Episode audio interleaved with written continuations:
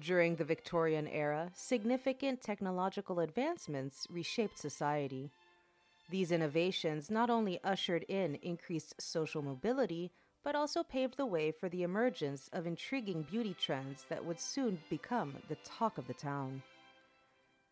Amid this era of transformation, Victorian women diligently adhered to daily beauty routines.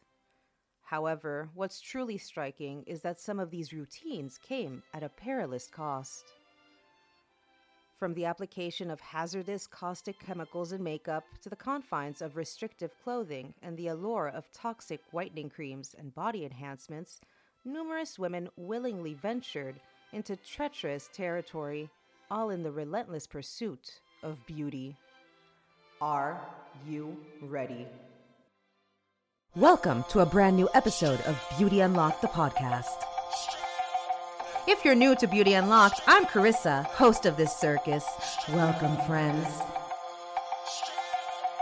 If you've been a long time listener, you know all about the shenanigans and utter fuckery that is Beauty Unlocked.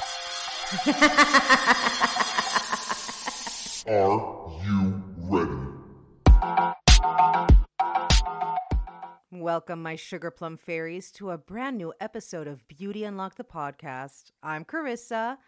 And before we delve into this topic, I just wanted to let you know that next week there won't be a new episode or a bonus episode because I'm getting ready for our October special episodes. And since it's a one woman show, um, I have to take the time to obviously come up with a an October trailer, to come up with the social media posts that come with it, to come up with the stories and everything, just everything. So that's why there won't be a new episode next week. Just to let you know. So don't worry. It's just in preparation for for October, my favorite month of the year. So, today we're delving into the captivating world of the Victorian era and taking a look at some of the toxic beauty treatments that Victorian women engaged in in order to attain what they considered the epitome of beauty. Let's dive right in. First up, we have the tuberculosis beauty trend. Victorian women of the era were inexplicably drawn to the perceived beauty associated with tuberculosis. The disease bestowed its victims with characteristics such as pale skin, crimson lips, and slender waists, traits that many women yearned to possess. In a rather unsettling twist, some women even went to extreme lengths to intentionally contract tuberculosis. During the mid 1800s, tuberculosis, also known as consumption, was rampant. Despite the fact that those afflicted with the disease endured a slow and wasting decline, the Victorians continued to romanticize its effects. Beyond the coveted pale complexion, tuberculosis sufferers were believed to possess features like translucent skin, silky hair, and eyes that sparkled with an ethereal allure. What's truly surprising is that middle and upper class women began to mimic this appearance deliberately. They applied rouge to redden their lips, added a touch of color to their cheeks, and used makeup to lighten their skin. Astonishingly, tuberculosis became a fashion statement of sorts, and Victorian women genuinely believed that it enhanced their overall beauty. Another extreme practice was waist training with corsets, or also known as tight lacing. Corsets had been around for centuries, but during the Victorian era, women took it to the extreme to achieve the ideal hourglass figure. The average waist size of a Victorian corset wearer was just 22 inches, or 55.8 centimeters, a staggering 10 inches, or 25.4 centimeters smaller than today's average. And believe it or not, men, like England's King George IV, also wore corsets, with dire consequences. In 1821, the constriction of the king's body belt nearly caused him to faint. Today, physicians suspect that waist training can lead to complications like pneumonia, constipation, raised blood pressure, acid reflux, and fainting. But is waist training deadly? To answer that question, American anthropologist Rebecca Gibson studied the remains of Victorian and Georgian era women who practiced extreme cinching. Surprisingly, most of these women met or exceeded the average life expectancy, even though their rib cages and spines were deformed. Another beauty trend was for Victorian women to squash lemon juice or belladonna juice into their eyes to keep them bright and clean.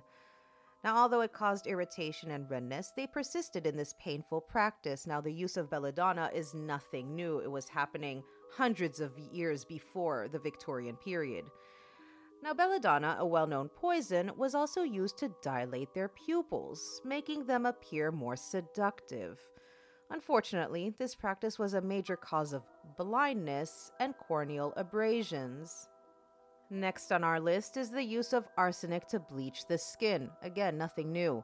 Now, pale skin was highly coveted during the Victorian era, and rumors circulated about women in Bavaria soaking in arsenic baths to maintain their pristine whiteness. No comment. Now, while bathing in arsenic is not as deadly as ingesting it, it can still have harmful effects, including irritation and redness.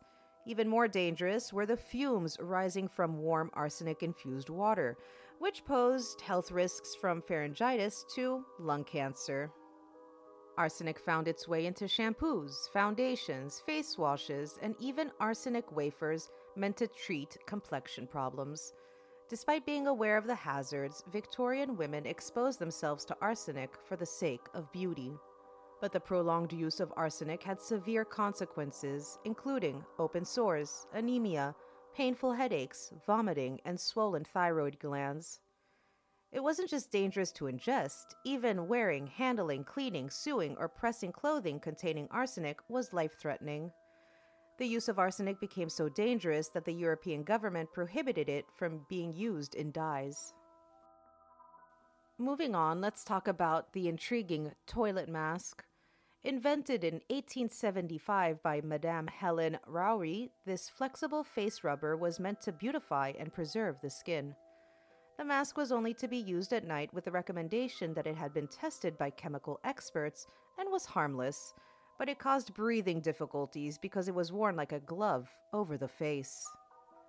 I've spoken about the use of lead based makeup in previous episodes, so this comes as no surprise to you that it continued to make an appearance in cosmetics and still pops up even today. So, Victorians concealed blemishes with lead based cosmetics. Powders and face paints were used, with some containing lead flakes. For instance, the Bloom of Youth cream, popular in the 1860s for lightening the skin, contained so much lead that it caused health issues, including what the Victorians called wrist drop and radial nerve palsy.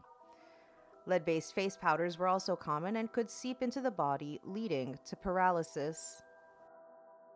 Here's a peculiar one polishing teeth with cocaine and boar's hair. Now, Victorian women desired clean white teeth and healthy gums, and they used tooth powders rather than paste. Now, according to Mary Rose at Everyday Goth, prior to 1870, the tooth powders were often made at home and recipes varied. Some called for a drop or two of cocaine to be mixed in. This may have been used to help with the pain. now, cocaine did revolutionize dentistry, but as you can imagine, it led to addictions and dire consequences. Now, the man who introduced cocaine into dentistry was William Halsted. Halsted? Halstead? Halsted and he witnessed this firsthand. You see, Halsted and his colleagues abused the drug. He wasn't the only one. I mean, Freud also abused the drug, but I digress all but one of his colleagues died. So chemists sought an alternative and introduced Novocaine in 1905, which quickly replaced cocaine as a local anesthetic. Ruth Goodman states in her book How to Be a Victorian that soot, chalk, coral, alum, powdered cuttlefish, myrrh, and camphor were commonly used to clean teeth. Goodman said she preferred tooth powders made with soot over the other ingredients. I have a question. Does that also include cocaine? Some women polish their teeth with cloth, while others use toothbrushes with bristles made of boar's hair. Now, I remember as a child, I had a hairbrush made of boar's hair. It was a great brush, it was great for my hair. They still make them today, but I don't know if I would want a toothbrush made of boar's hair. Just, just saying. Finally, we have a truly bizarre practice ingesting tapeworms to lose weight. Now, Victorian women were ready to do almost anything to accommodate the latest fashion trends that required tapered waists. Advertisements encouraged people to ingest sanitized, I'm not too sure what that means, tapeworms, which would absorb whatever food was eaten. Now, these pills, when swallowed, would hatch tapeworms within the host, causing nausea, abdominal pain, and other digestive problems. The science, I put that in air quotes, the science behind this was that the tapeworms would ingest part of what their host ate, allowing someone to eat whatever they wanted without gaining weight. And there you have it, my friends, a glimpse into the extreme beauty practices of the Victorian era. It's clear that there were few limits to what people would do in pursuit of beauty. But as the era came to a close, new trends emerged, shaping the beauty standards of generations to come. Let's face it, folks, we're no better than our ancestors. Thank you for joining me on another fascinating, riveting journey into the past. If you enjoyed this episode, be sure to subscribe to Beauty Unlocked the podcast. You can find us on TikTok, Instagram, and YouTube. And stay tuned for more captivating stories of beauty throughout history. Until next time, my love buckets, stay hydrated, stay curious, and keep an eye out for our October trailer. Mwah. Mm, bye. Make it clap, clap, clap. Make it clap, clap. Make it clap, clap,